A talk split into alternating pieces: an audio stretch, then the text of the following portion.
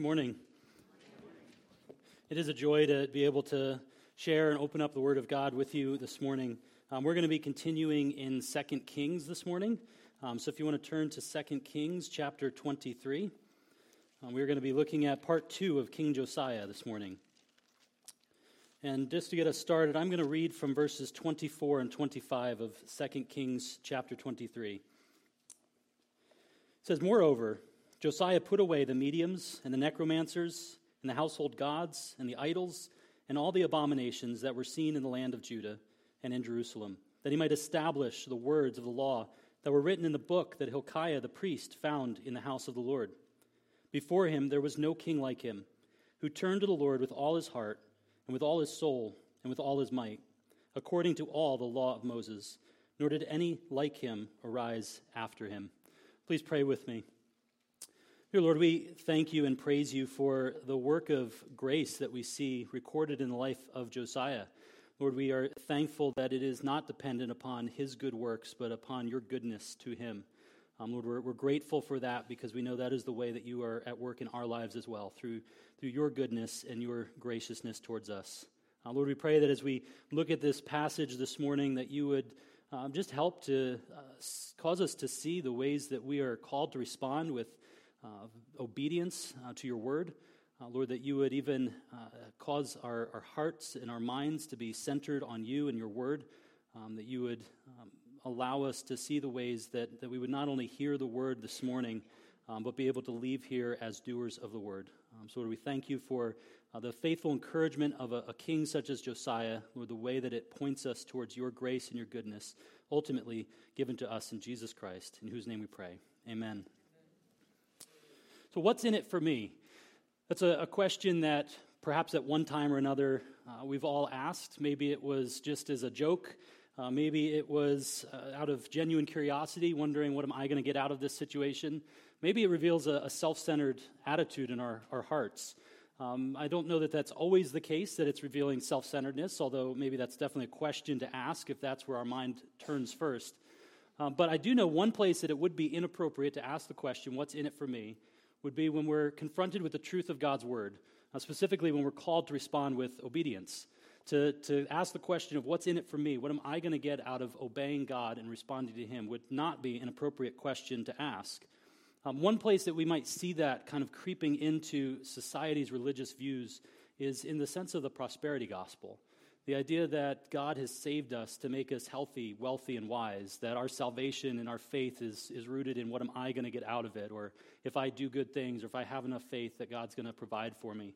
It's certainly a false gospel, and it certainly reveals a self centered attitude. Um, but to be fair, I don't, don't know that everyone that embraces that is, is necessarily self centered. Perhaps it's just embracing false teaching or uh, not understanding God's truth well enough. Um, but, whatever it is, that sort of line of thinking is going to get us into trouble if that's our thought. If our thought is that, that when things are going well, that that's God's a sign of God's blessing, or when things aren't going well, that's a sign that I'm doing something wrong, uh, it's going to get us into trouble. If that's, if that's your line of thinking, then what happens when you lose your job, or things aren't going well at home, or the grades aren't good, or you don't have enough to make ends meet? Well, if you're believing that your, what you get in God's blessing is based upon your faith in that situation, then you might be left to question one of two things. Either, am I unfaithful, or is God unfaithful? And now, maybe for most of us here, that's not the, the crux of the issue. That's not what we're, we're outright thinking. Uh, I would hope that we've not embraced the prosperity gospel, but we've embraced the true gospel. But I think that line of thinking might still carry over ever so subtly into to what we think and how we respond.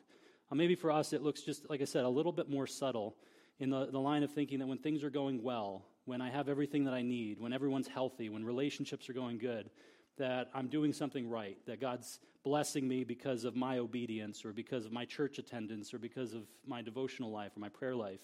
And while those things would certainly be God's blessings in our lives, um, maybe we have to wonder, uh, maybe not draw such a, a, clear connection between thinking that I'm the one that has brought that and deserved that. Maybe we see it more evidently on the negative side, that we're thinking that when things aren't going well, when the, I lose a job, when the kids are misbehaving, when I'm not getting the grades that I'd like to be getting, when I don't have the money to make ends meet, when I get a diagnosis from the doctor that's not positive, when a loved one passes away, thinking that is this God's discipline in my life? Is there some sin that I'm committing that God is trying to root out? And you know that is a possibility. We do know that God disciplines those he loves, but sometimes we can let that cross into thinking that maybe I did something to deserve this Maybe this is God's judgment for some sin in my life. Maybe there's something that I need to stop doing in order for God to stop giving me judgment and to give me blessing instead. And maybe that's not the mindset we have every single time a situation like that comes up in our lives. Maybe that's not where our mind goes every single time. But I think if, if we're honest, most of us have probably had that thought cross our minds at least once before.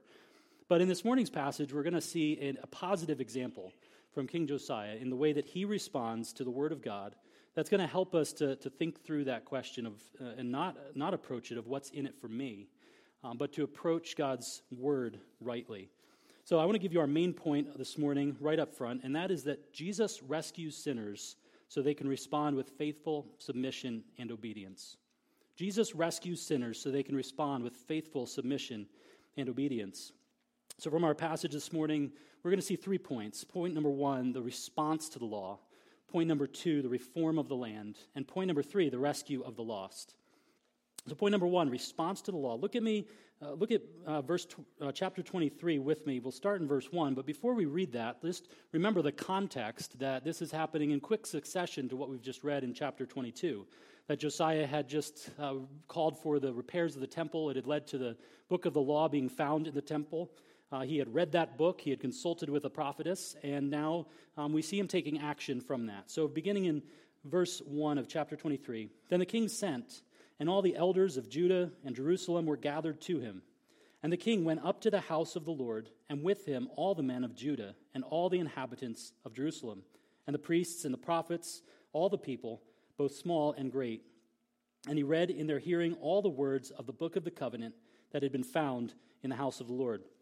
Keep in mind, this book had been, been lost, not as we heard last week, for necessarily hundreds of years, but since the reign of his grandfather, King Manasseh.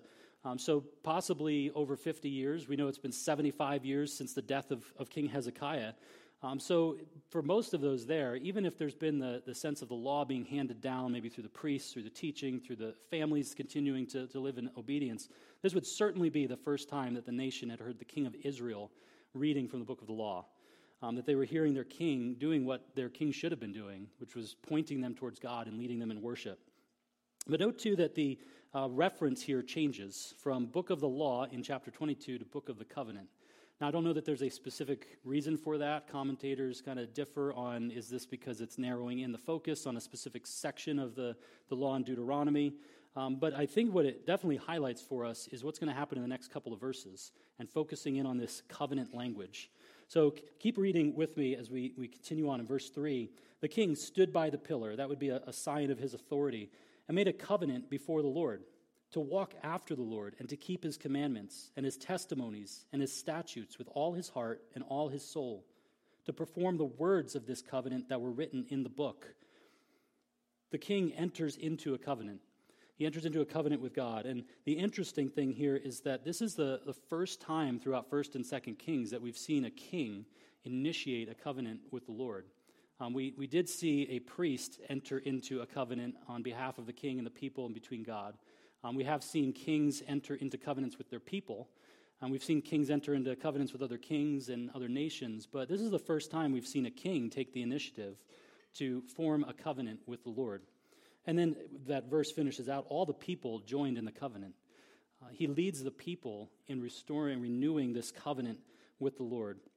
Again, he's using his position of authority uh, to exert his influence for good, for bringing the people back to the worship of God. This is something that the king should have been doing. Every king up to this point should have been doing, should have been leading the people to worship God.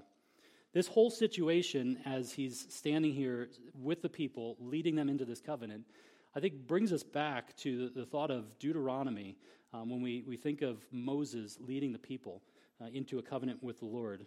Um, you can turn over to Deuteronomy 28 and, and just follow this train of thinking along with me. But we see at the end of uh, towards the end of Moses' life and ministry, as he's recounted the law to them, as he's getting ready to, for them to enter into the promised land, he's giving them these final charges. And so in chapter 28, we see blessings for obedience. We see the things that God has said that if you obey my commands and you fulfill this covenant, these are the promises and the blessings I will give you. We see in the second half of 28 the curses for disobedience. If the people forsake that covenant and turn from the law, the things that God is, is going, the judgments that God is going to give on the people. Uh, Moses, though, leads the people into to ratifying this covenant, into entering into saying that, yes, this is something that we, we agree to. This is good, and we are going to uh, submit to God in this manner. I'm going to read from Deuteronomy 30, verses 15 to 20 um, to see a, uh, a, uh, what covenant Moses is leading the people into. He says, See, I have set before you today life and good, death and evil. If you obey the commandments of the Lord your God that I command you today, by loving the Lord your God, by walking in his ways, and by keeping his commandments and his statutes and his rules, then you shall live and multiply. And the Lord your God will bless you in the land that you are entering to take possession of it. But if your heart turns away and you will not hear me, but are drawn away to worship other gods and serve them, I declare to you today that you shall surely perish. You shall not live long in the land that you are going over the Jordan to enter and possess. I call heaven and earth to witness against you today that I have set before you life and death, blessing and curse. Therefore, choose life that you and your offspring may live, loving the Lord your God, obeying his voice, and holding fast to him. For he is your life and length of days that you may dwell in the land that the Lord swore to your fathers, to Abraham, to Isaac, and to Jacob, to give them. Perhaps this is part of the section that Josiah had read when he heard the, and had the, the book of the law read to him. Perhaps that's what caused him to respond with uh, tearing his clothes and responding in mourning as he recognizes that the people had forsaken that covenant. And that instead of choosing blessing and life, they had essentially chosen uh, cursing and, and death that the judgment that God had, had sent to them was, was right for him to judge them for their, their sin. But Josiah had also consulted a prophetess. He had confirmed this. He hadn't just read it in the book, but he went and talked to the prophetess. We saw that last week that um, she confirmed that because of Manasseh's sin and leading the nation into idolatry, that God was going to judge the people. He was going to remove them from the land. Um, this was not something that they were going to be able to undo or get themselves out of. And so it's within that context that we see Josiah entering into a covenant with the people. Um, we see that it's not in the context, uh, or it, it's uh, after having been told, uh, as part of that prophecy, that because he repented, because he turned um, with mourning to hearing this judgment, that he would be brought uh, to death in peace, that he was not going to see that judgment carried out. That was a similar promise to what his great grandfather Hezekiah had heard that he was, this was not going to happen during his days. Hezekiah's response at the time was, Great, it's not going to happen to me. So if it happens to somebody else, that's their problem, but it's not mine. That's not Josiah's response here. He does not respond with that uh, careless attitude for the people of, of Israel and, and for his descendants. But we also see that, that the judgment is sure. He's read it in the law, he's had it confirmed by the prophetess. His, his covenant is not going to cause the, the escape from this coming judgment. He's not motivated here by seeking to do, God, do good to earn God's favor. Um, he's not approaching this with a what's in it for me sort of mentality. Because from an earthly perspective, if he was to ask that question, what's in it for me? Well, really, from an earthly perspective, nothing. He's already been told he's going to be spared from the judgment to come, so submitting in obedience isn't going to do anything more for him in that regards. We've also already been told this judgment is sure, it's coming. So to submit in obedience to God is not going to cause them to escape that. So from an earthly perspective, what's in it for me, for him? Nothing. But that's not the right question. And so again, as we think about that even for ourselves, we see that what this points us to is that it's not about what's in it for me, it's about how are we submitting to God with faithful submission and obedience. So Jesus rescues sinners so they can respond with faithful submission and obedience. His concern is the glory of God, not just is he obeying to escape judgment or to get something that he wants? So Josiah is faithfully submitting himself to God. He's accepting the consequences for the nation's actions, for their sinfulness, for, for not submitting and obeying the law of God. Um, and this should pause, give us pause to, to just stop and ask the question of what does that look like in our lives for faithful submission? When we're confronted with the truth of God's word, are we looking at it as a moment to barter with God, to try and get something that we want? Or are we responding out of a, motivation of love and appreciation for God's goodness and faithfulness in our lives? Maybe this looks like, if this idea of bartering might look in our lives like these sorts of prayers God, if you get me a better paying job, then I'll use the extra money for your glory or to give to missions or the church. God, if you give me good health and, and money to retire early, I'll use that extra time in the retirement to better serve you. God, if you resolve the issues I'm having with my family or in different relationships, I'll, I'll use that time, uh, extra time, to serve more in the church. God, if you give me good grades, especially if I don't have to study, and get me into the right college, I'll go to church. I'll serve you. God, if you get me out of this tough situation that I'm in, I won't fill in the blank, commit that sin again, or, or forsake doing the thing that you've called me to do. Is our initial thought, what do I get out of it? What is this obedience going to bring me? Is it going to bring me blessing or help me avoid the curse? Or are we looking to faithfully submit to God and His Word? So Jesus told us that the, the motivation for obeying God's commandments is that if you love me, you will keep my commandments. So, a love for God is certainly what motivated Josiah to respond with faithful submission and obedience in this manner. And it's a love for our Lord and Savior Jesus Christ is that, sh- that should motivate and compel us towards faithful submission and obedience. And that completely changes our mindset and our thinking. Instead of approaching it as, what am I going to get out of it, or seeking to bargain with God in, a, in those moments, it would change our mindset to, to seek God's will so maybe those prayers look different then. God, whether you keep me in this job or provide me a new one, I will use my work to bring glory to you. God, whether you give me health or take me home or cause me to continue to live with this sickness, I will use that to testify to your healing and your power.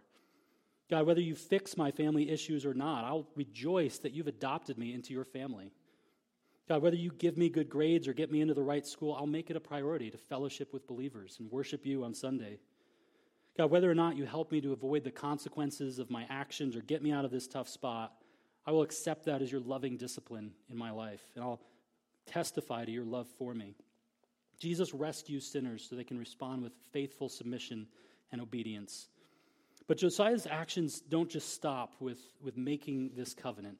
Uh, now we, we, see in the next uh, few verses his, his follow through on this covenant. So that is point number two reform of the land. So we're going to read a chunk here from verse 4 all the way down to 14 and see some of these reforms that Josiah brings about the, the submission now, the, the obedience that he carries out because of his love for the Lord. So, verse 4 And the king commanded Hilkiah, the high priest, and the priests of the second order, and the keepers of the threshold, to bring out of the temple of the Lord all the vessels made for Baal, for Asherah, and for all the host of heaven. He burned them outside Jerusalem in the fields of the Kidron, and carried their ashes to Bethel. And he deposed the priests whom the king of Judah had ordained to make offerings in the high places at the cities of Judah and around Jerusalem.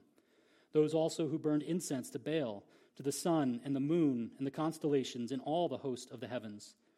And he brought out the Asherah from the house of the Lord, outside Jerusalem, to the brook Kidron, and burned it at the brook Kidron, and beat it to dust, and cast the dust of it upon the graves of the common people. And he broke down the houses of the male cult prostitutes who were in the house of the Lord, where the women wove hangings for the Asherah. And he brought all the priests out of the cities of Judah and defiled the high places where the priests had made offerings, from Geba to Beersheba. And he broke down the high places of the gates that were at the entrance of the gate of Joshua, the governor of the city, which were on one's left at the gate of the city. However, the priests of the high places did not come up to the altar of the Lord in Jerusalem, but they ate unleavened bread among their brothers. And he defiled Topheth, which is in the valley of the son of Hinnom that no one might burn his son or his daughter as an offering to Molech. And he removed the horses that the kings of Judah had dedicated to the sun at the entrance to the house of the Lord by the chamber of Nathan Melech, the chamberlain, which was in the precincts. And he burned the chariots of the sun with fire, and the altars on the roof of the upper chamber of Ahaz, which the kings of Judah had made, and the altars that Manasseh had made in the two courts of the house of the Lord. He pulled down and broke in pieces and cast the dust of them into the brook Kidron. And the king defiled the high places that were east of Jerusalem, to the south of the Mount of Corruption, which Solomon the king of Israel had built for Ashtoreth, the abomination of the Sidonians, and for Chemosh, the abomination of Moab, and for Milcom, the abomination of the Ammonites. And he broke in pieces the pillars and cut down the Asherim and filled their places with the bones of men. We see Josiah immediately begin putting his, his commitment and covenant to the Lord into action. Uh, it's very similar and, and, brings us back to the thoughts of what Hezekiah had done in his reforms. But it's just a reminder that at this moment we're seeing, even though Hezekiah had done many of these same things, his son had uh, overturned all of those things in, in one generation, had rebuilt all of these high places, had gone back to sacrificing his own son toward Molech. Uh, we had seen him even put uh, altars to other gods inside of the, the temple and inside the courtyard of the temple. But Josiah begins uh, just approaching all these things, systematically tearing all of them down. Um, but we see one additional thing that Josiah does here that even Hezekiah had not done, and that's not just that he tears down the altars, but he defiles them. That his goal here is not just to, to tear them down and get rid of them, but to do what he can to make sure that they're not going to come back. Um, because we had seen that they had come back pretty quickly after Hezekiah had died. So Josiah's focus is not just on the immediate problem, but even looking into the future of how do we make sure that this won't be a problem further down the road. This idea, though, of the, removing the high places from Geba to Beersheba, that's the northern and the southern parts of the, the country of Judah. This is not just taking place in, in Jerusalem and in the temple, but this is taking place throughout all the land of Judah. He is going around uh, seeking to remove all of these idols and altars that had been built in the last couple of generations. But we see that the reform does not just limit itself to the kingdom of Judah, but he actually extends into the former northern territory, uh, the northern kingdom. So keep reading in verse 15. It says, Moreover, the altar at Bethel, the high place erected by Jeroboam the son of Nebat, who made Israel to sin, that altar with the high place he pulled down and burned, reducing it to dust. He also burned the Asherah, these, Jeroboam was the first king of the split between the, the northern kingdom of Israel and Judah. And this was an altar in Bethel that had been there for almost 300 years.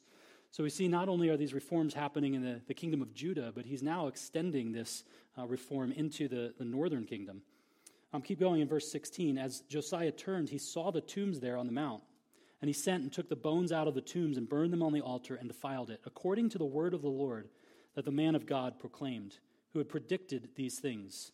Now, what is that about? If you remember, it's been a while, but in 1 Kings 13, um, we had a, the story of a prophet that had confronted Jeroboam and had predicted that one day a man was going to come and was going to tear down that altar and, and burn the bones of the priests on it. And this is what it says in 1 Kings 13 2.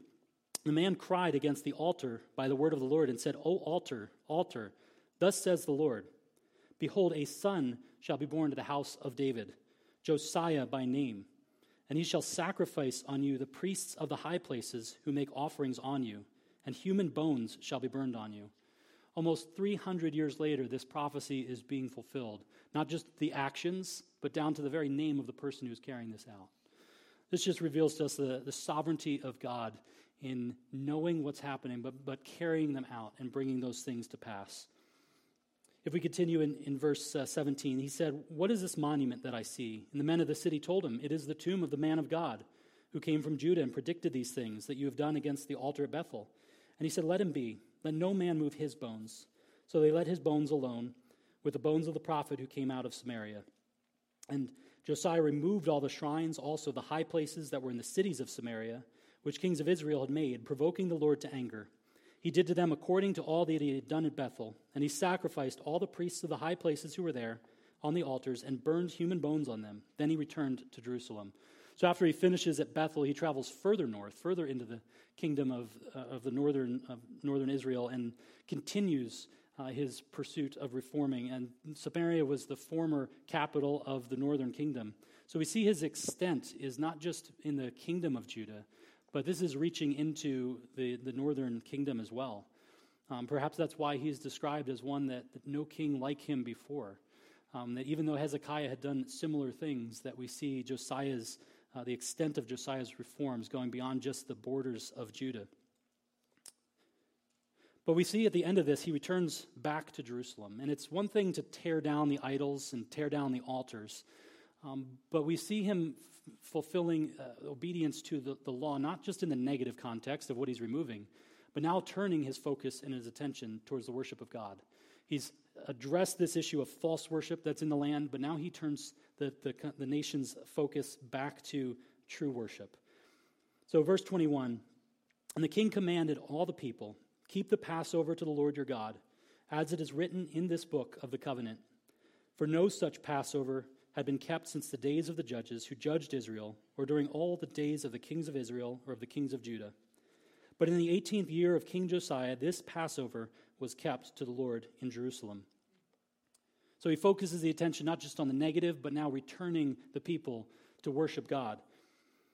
The details aren't necessarily given here as to what makes this a Passover unlike any that's been celebrated since the, the days of the judges. Um, but it is interesting to note, too, that, that this is taking place in the 18th year of Josiah's reign. And remember, the book of the law had been found in the 18th year. So all of this travel throughout the, the kingdom of Judah, even extending into the northern territory, all of this is taking place in a very quick time. This is something that Josiah is taking immediate action upon in seeking to tear down all of these idols and turn the people back towards worship. He's certainly putting all of his heart, his soul, and his might into worshiping and serving God and bringing the people to do the same.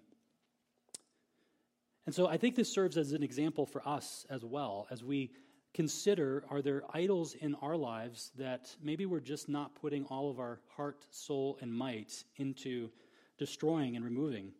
Uh, maybe we take certain steps to tear down those altars and those, those idols, um, but maybe we're just not doing enough.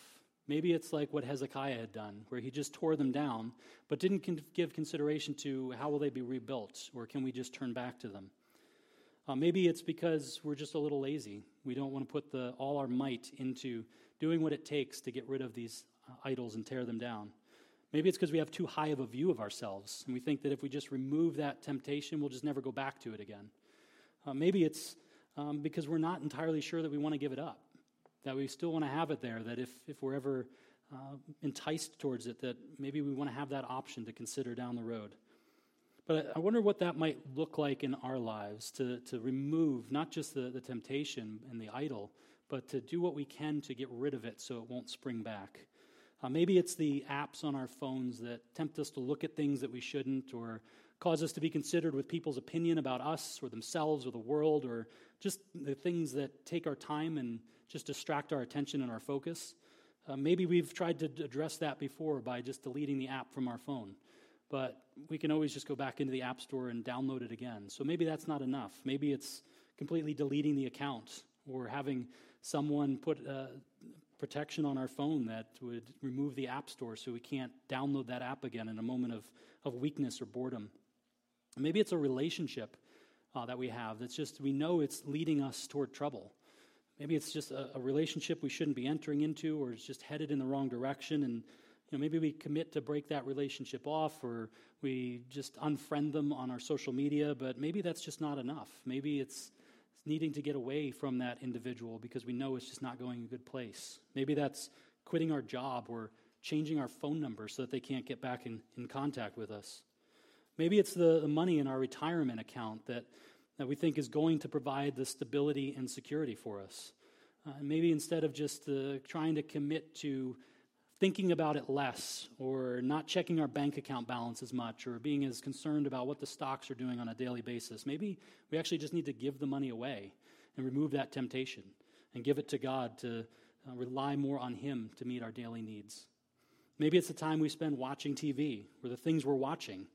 Instead of just putting a restriction on it, to, the screen time to not spend as much time on it, or putting filters on things that we watch, maybe it's just completely canceling the subscription or canceling the cable. We're just getting rid of the TV from our home.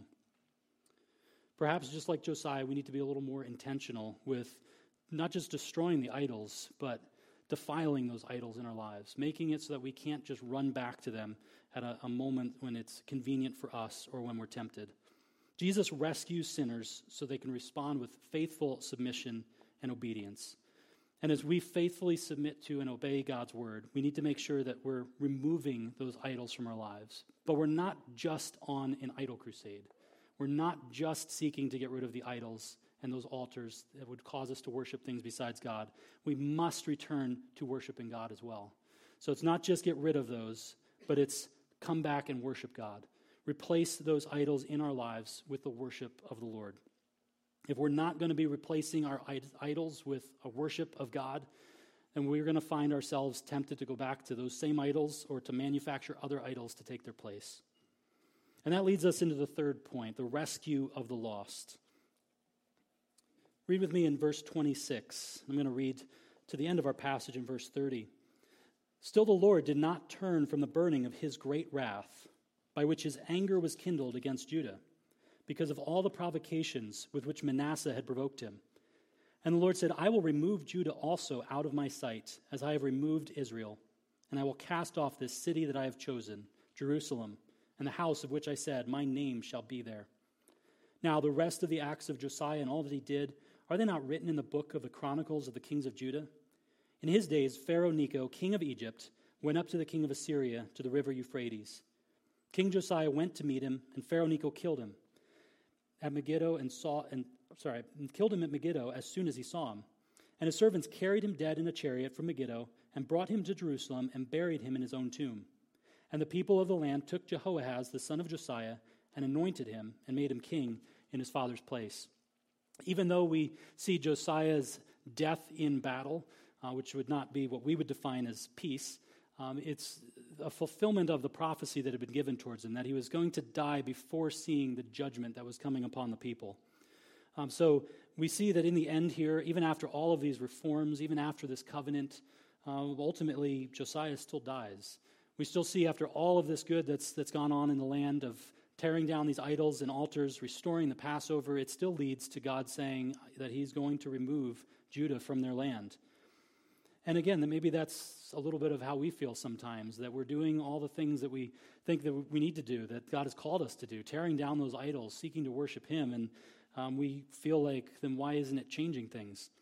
Um, but the reality is that all these reforms of Josiah are pointing us to the reality that it's not his actions that are saving the nation. It's not his actions that are saving him. It's not the, reforms of the kings that came before him. It's not any of those good works. It's not our, our good efforts, our intentions, our uh, avoiding of sin that's going to rescue us. It's Jesus who rescues us so that we can respond with faithful submission and obedience.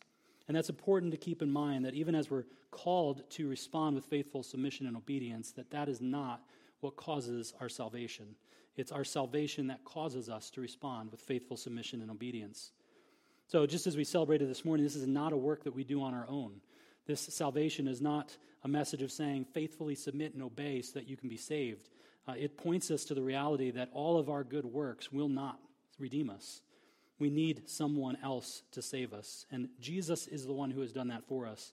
And I think this is a very fitting passage to consider on a day when we've just celebrated the Lord's Supper, um, because this passage just points us to several of these realities of how we see um, this pointing towards Jesus' work in, in accomplishing God's purposes and plans for the nation of Israel, but in our own lives as well.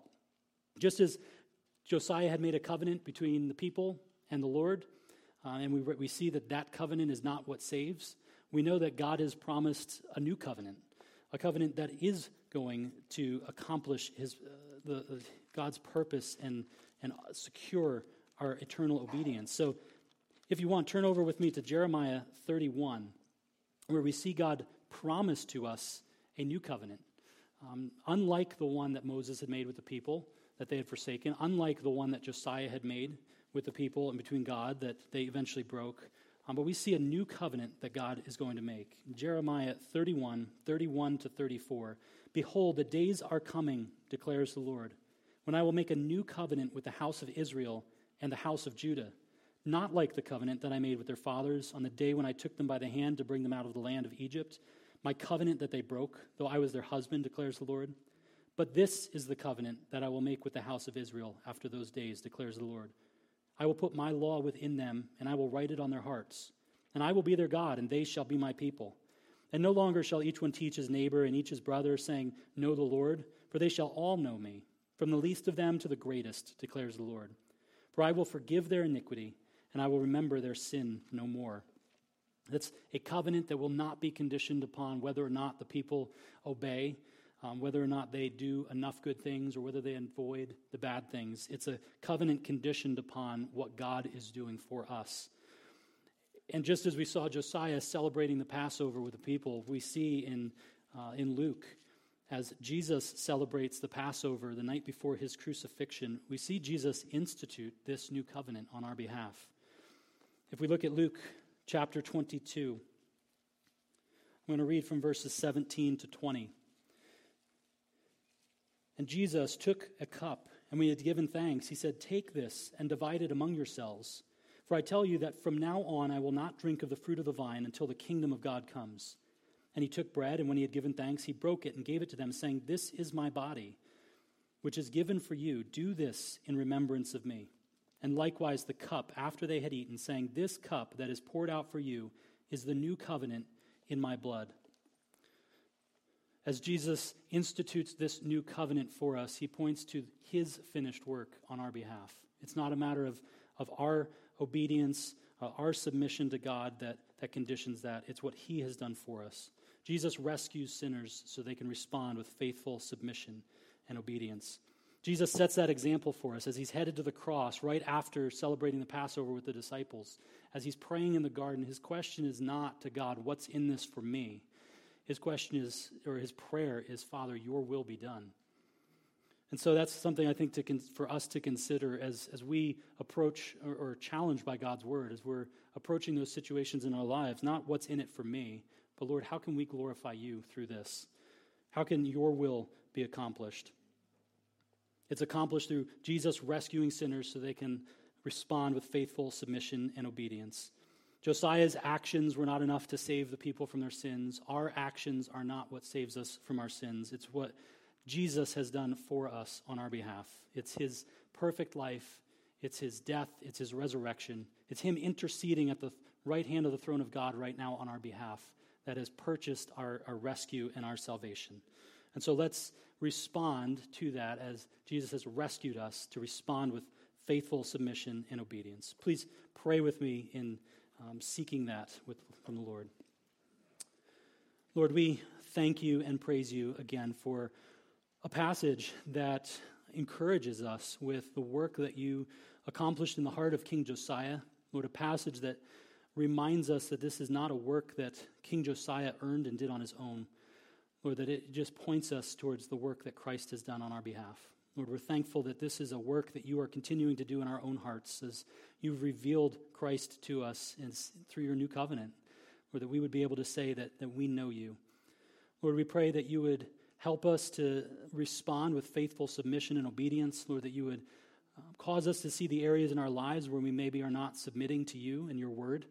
Lord, we ask that you would give us the strength um, to, to follow through on that um, Lord, through, through the Spirit empowering us. Um, Lord, we pray that you would um, root out the idols that may still be in our hearts. Lord, that you would cause us to not just um, get rid of them, but Lord, do what we can to um, put them to death and completely remove them and, and eliminate the possibility that we might return to them. Lord, we pray that we would replace that with a worship for you. Lord, that it would all be conditioned upon a love for you.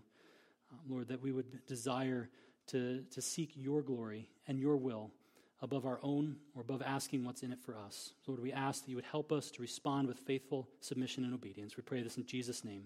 Amen.